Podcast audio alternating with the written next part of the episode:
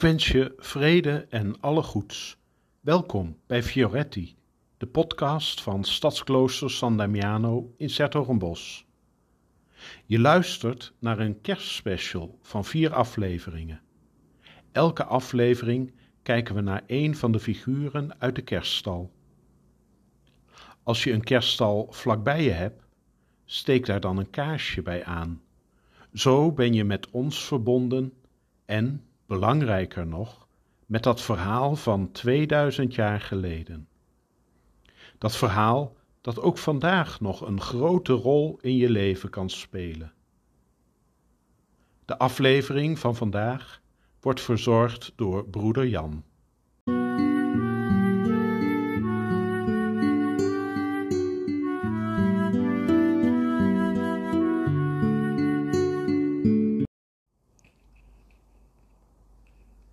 Vandaag wordt onze aandacht getrokken naar een van de centrale figuren van de kerststal, naar Jozef.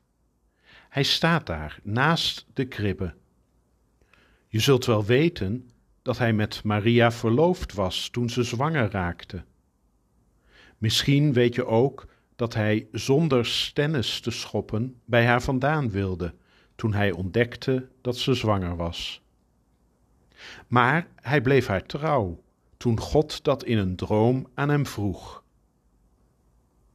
Je weet in elk geval dat hij samen met de zwangere Maria naar Bethlehem is gereisd, waar er geen plaats was in de herbergen van de stad en ze uitgeweken zijn naar de kerststal.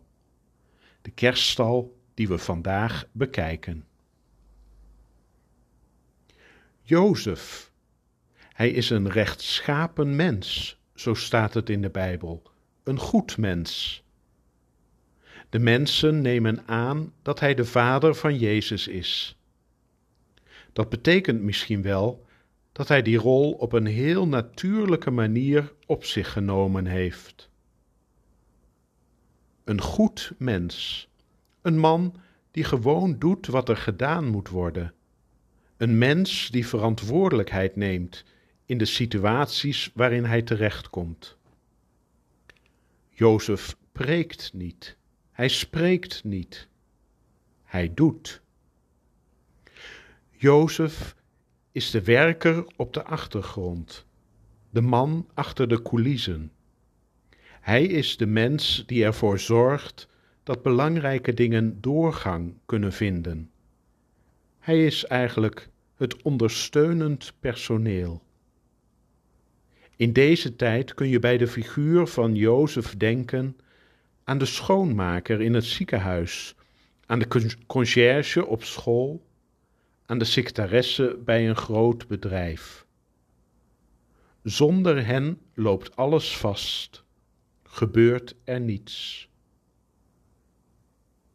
Het is heel aanlokkelijk om de Jezus of de Maria van het verhaal te willen zijn. Het is aanlokkelijk om in de schijnwerpers te staan, de aandacht van de mensen te krijgen, anderen te inspireren of te motiveren. Maar het is belangrijk om de Jozef van het verhaal te kunnen zijn.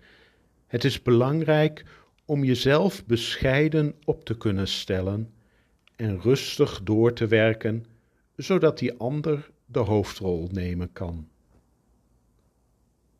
Kun jij die Jozef zijn?